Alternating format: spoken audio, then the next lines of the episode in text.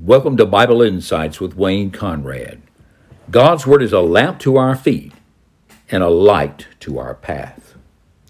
Today's topic basic guidelines for reading the Bible. If you're a Christian, then you know that reading the Bible is essential to one's spiritual growth. If you don't know that, you should have heard it taught to you from the pulpit, from the assembly of believers. You should have received exhortations to read God's Word. And in fact, not only should you have received exhortations, but you should have been given examples of the reading of God's Word in the public assembly itself. Now, I can't go over all the guidelines on this podcast, but I want to just lay down sort of a basic principle of the importance of, of reading the Bible. But knowing that something is important doesn't mean that we will do it, especially if it's challenge involved in it. And that's the way many people approach the reading of Scripture. They know they should do it. Christians know they should do it. And they make a stab at it sometimes. But for various reasons, they don't always pick up the book and read. But I want us to understand how important it is that we pick up the book and read it. Read it for ourselves. Now, that means that we must go by some basic reading guidelines, some understanding of how you read a text. Because after all, the Bible is a book. In fact, it is a collection of books, a collection of writings, and those writings come at different stages in redemptive history, and they come in different genres, different types of literature. Each one must be respected for what it is. But first, let's just understand how important God's written word is. Because you see, His written word is the record that we have of his intervening word in the history of the people he's chosen. He began with the Hebrew nation, with Abraham, Isaac, and Jacob, and Moses, and those other people that we read about in what we call the Old Testament, probably better referred to as the First Testament, or the covenantal scriptures from the First Covenant. We talk about the Old Testament and the New Testament, or the First Testament and the Second Testament, or we could talk about the Testament of revelation that begins and points to Christ, and the revelation of fulfillment that comes in Christ that's recorded for us in the pages of the New Testament or the New Covenant writings that we call the New Testament. Let's understand the importance of all of this. The Apostle Peter writes in his first letter As newborn babes desire pure spiritual milk, which he identifies as the good news of the Word of God. That was a passage of Scripture that I recently heard and read. Here's, here's the passage. The apostle is writing about the fact that we've come to faith in Jesus Christ. And how did this happen? Having purified your souls by your obedience to the truth. For sincere brotherly love, love one another earnestly from a pure heart. Why? Since you've been born again, not of perishable seed, but of imperishable, through the living and the abiding Word of God. And then he cites Old Testament scriptures from the prophet Isaiah. For all flesh is like grass, and all its glory like the flower of grass. The grass withers and the flower falls, but the word of the Lord remains forever. And this word is the good news that was preached to you. So put away certain things all malice and deceit, hypocrisy, envy, slander that is, all interpersonal transgressions that can occur in a company of people. Put those away from you. Instead, like newborn infants, long for the pure spiritual milk so that by it you may grow up into salvation. That is, that you might mature in your faith in the Lord Jesus Christ and through him in your knowledge of God. So the Word of God is very important. Not only does Peter write this, but the Apostle James writes the following. He writes in James 1:18, of his own will, he's talking about God. In other words, God of his own will brought us forth by the word of truth, that we should be a kind of first fruits of his creatures. So you see, the word of God, the message of God's revelation that's recorded for us in the scriptures is essential for us coming to know God through the spiritual birth. We call this the new birth or being born again by hearing the message of Christ and believing in Him with all of our hearts. But having come to faith in Christ, we need to feed on His Word. So let me just think about this. Are we ever told that we should read Scripture? See, sometimes we hear things that we ought to do, but where, where do I find that written in the Scripture? Well, let me begin sort of at the beginning. The first books of the Bible are those written by Moses in the Pentateuch. That's the first five books of what we call the Old Testament Genesis, Exodus, Leviticus, Numbers, and Deuteronomy. And when we come to Joshua, which follows right after Deuteronomy, we have Moses' as successor. And Moses, when he is going to be leaving, God is going to uh, put him to death, basically, on the Mount Nebo. He's going to perish there.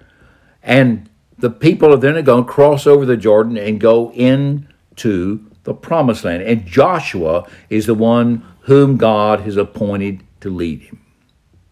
And he meets the angel of the Lord in Joshua 1 8. And the angel of the Lord is a study in and of itself. But this angel of the Lord comes with the Lord's own power and person. And this is what he's told, Joshua 1 8. This book of the law, so that's the writings of Moses, this book of the law shall not depart from your mouth, but you shall meditate on it day and night, so that you may be careful to do according to all that is written in it. For then you will make your way prosperous, and then you will have good success as a successor of Moses, as the leader of the people of God, as they advance into Canaan land. So Moses wrote these words in the book of the law. God gave him many of these words directly, and he wrote them down. This is known as the law. Now, there are promises in there too, but primarily, Moses' writings give us history of the creation of the world in early human history, the founding of the nation of Israel through the patriarchs Abraham, Isaac, and Jacob, the sons of Jacob, leading to the Hebrew people and then to Moses and Joshua. Through these people, the Word of God came, the revelation of the true God came, is climaxed in the Lord and Savior, Jesus Christ. So Joshua, having received the books that Moses wrote, is to read them, to meditate on them, and be careful to obey them, to go by what is written therein. Now, there are other Old Testament writings. There's the law, there's the prophets, there's the writings, which are the Psalms, they're poetry primarily, and then there's books of prophecy. Most of those prophecies deal primarily with the history of the nation of Israel, but they're almost prophecies about the coming of the Messiah, and even embedded in them are prophecies concerning the end of the ages, which is, brings us up to our own time, beginning with Christ Himself. So, this is what Paul writes in Romans chapter 15 and verse 4, with reference to what we call the scriptures of the First Testament. He says, For whatever was written in former days was written for our instruction, that through endurance and through the encouragement of the scriptures we might have hope.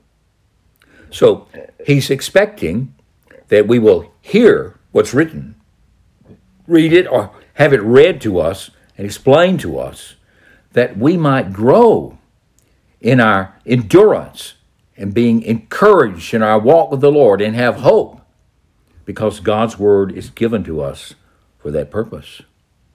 The author of Hebrews speaks about the word. It says, For the word of God is living and active, sharper than any two edged sword, piercing to the division of soul and spirit, of joints and of marrow, and discerning the thoughts and intentions of the heart. In other words, the written word, which is inspired by the Spirit of God, has the power to penetrate us spiritually, and in so doing, can lead us to an understanding of our sin, an understanding of the remedy for our sin in Jesus Christ Himself, and give us the guidance that we need as believers in the living God. But now Scripture comes to us in a number of ways. Here in, in our country, or in what we call the more educated nations of the world, that's basically a lot of them, or most of them today, we have the Scriptures written we can purchase the scriptures, especially in the Western world. And many of us had more than one Bible in our homes. Now, the other day I was visiting with a friend and was talking about scripture with another person, and I asked the person if they had a Bible, and she said, Yes, I have three of them. And she went and found the Bibles and brought them. Now, then we opened up the Bible and we read a particular section of the Word. Now, when we do that, we need to pay attention to the guidelines guidelines for reading scripture. Now I cannot go through all of them today. But let me talk about one or two very important things. Perhaps we need to contrast it between the improper reading and the proper reading. It's improper to take the Bible and just open up a verse of Scripture anywhere and just read it and therefore think that that's God's Word for us today his instruction for the day. That, that's trying to use the Bible like it's some kind of magic book, like it's some kind of uh, instruction, almost like a, some kind of scriptural uh, astrology. No, that's not how you read God's Word. If that's the only read, way you read God's Word, you're not reading the Word of God properly. To read the Word of God properly, you need to read it in have me call it chunks. You, you need to read it in sections. In fact, one of the first things you need to do is you need to take a, a book of the Bible, one of the writings of the Bible, you need to read the whole thing. Start at the beginning and go to the end. Don't stop on every verse and try to figure out everything right then. Read it to the end so that you can get a general idea of where the author is going and his purpose. So you can have the ideas you need to have in your head, the subjects, as you go back and then read it more carefully in chunks. Now, this is easy to do with the letters in the New Testament. So let's talk about those for a moment. The letters. I'm talking about such things as Romans and Corinthians, okay, and the book of Hebrews or James or First Peter. Uh, these are letters written by the apostles Peter uh, and Paul and James, Jude, John, who wrote the gospel. They're gospels Matthew, Mark, Luke, and John. Do those primarily give us the incidences in the life of Jesus the Messiah that point to him as being the Messiah. So they are the witness to Christ, to his person, to his work, they don't record everything there was to know about Jesus. They're not biographies in the strict sense, though you certainly get a biographical sketch of the days and years of his ministry, which is probably three or four years. And you need to read those. If you want to know Christ, you need to read what the apostolic witnesses have given about him, about his person, about his teachings, about his uh, the events of his life and their significance. But the full significance is unfolded for us in the epistles. So the epistles are very important in our understanding of the story of Christ. So, how important is this? Well, let's, let's think about the Apostle Paul. He went and he preached the gospel. That is, he preached the message of Christ. And he did so by taking the what we call the Old Testament scriptures, and from them he demonstrated how Jesus fulfilled them and how Jesus was the one they were talking about.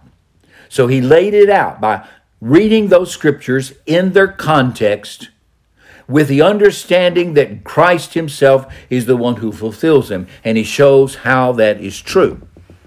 And is verified by Christ's resurrection from the dead.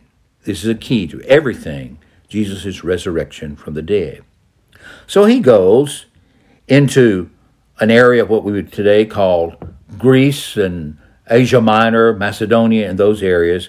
And we read that he went to an area called Berea, and previously he had been in Thessalonica. He preached the gospel in both places. And primarily, what would he do? He would go into these areas, and on the Sabbath day, that's the seventh day of the week, on the Saturday we call it, he would go into the synagogue where the Jews gathered. After all, he was a Jew, and he was used to worshiping God on the Sabbath day, as given in the law of Moses. And he would there and he would open up the scriptures. His opportunity was given to share in the congregation, and he would show Christ in the scriptures. And recorded about the Berean Jews in Acts 17 11. Now, these Jews were more noble than those in Thessalonica. They received the word with all eagerness, examining the scriptures daily to see if these things were so. How do they do that? Well, they had to open up the text. They had to open up the text that was given there in, in the synagogues. They had to read them or have them read aloud. And they would follow the words to see the message he was giving about Christ lined up with what the prophets were saying. Seeing that it was there, they believed it, received it with all eagerness of heart. This is what we must do. Because you see, all scripture is breathed out by God. It's profitable for teaching, for reproof, for correction, for training in righteousness, that the person of God may be complete and equipped with every good work. Now, Christ Himself is the one who lays down the foundational principle for Christian reading of the Scriptures. Because after His resurrection from the dead, He took the Scriptures of what we call the First Testament, the Old Testament, and from them he showed how he was the Christ, how his death, resurrection, his ascension was all prophesied in the prophets, and how he fulfilled that word that God has spoken. This is what we must do. We must take the word that God has given, we must read it. Now, it must come to us in many different forms. It's not just reading it at home privately, though we should do that, especially if we have Bibles, but it's to be read publicly in the church services.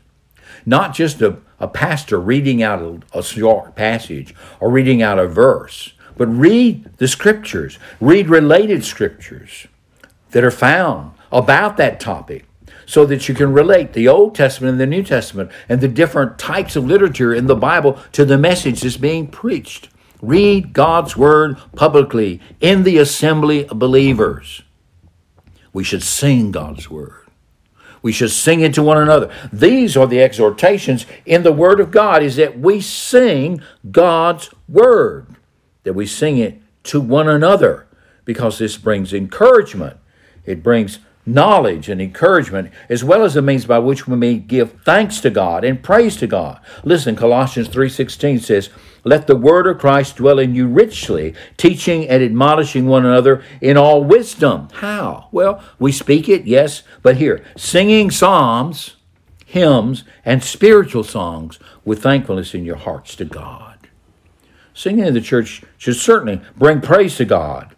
And we should focus on those hymns that do bring praise and honor and glory to God. But we must also utilize the hymns that give us the teaching of God's Word, that enable us to exhort one another, encourage one another, proclaim the truth to one another. These are some guidelines that I want to give to you today.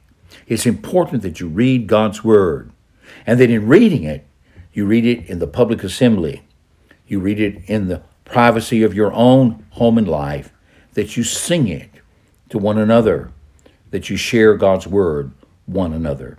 But you must pay attention, must pay attention to certain guidelines. That is, that the Old Testament is preparatory for the New Testament. It all points to Christ.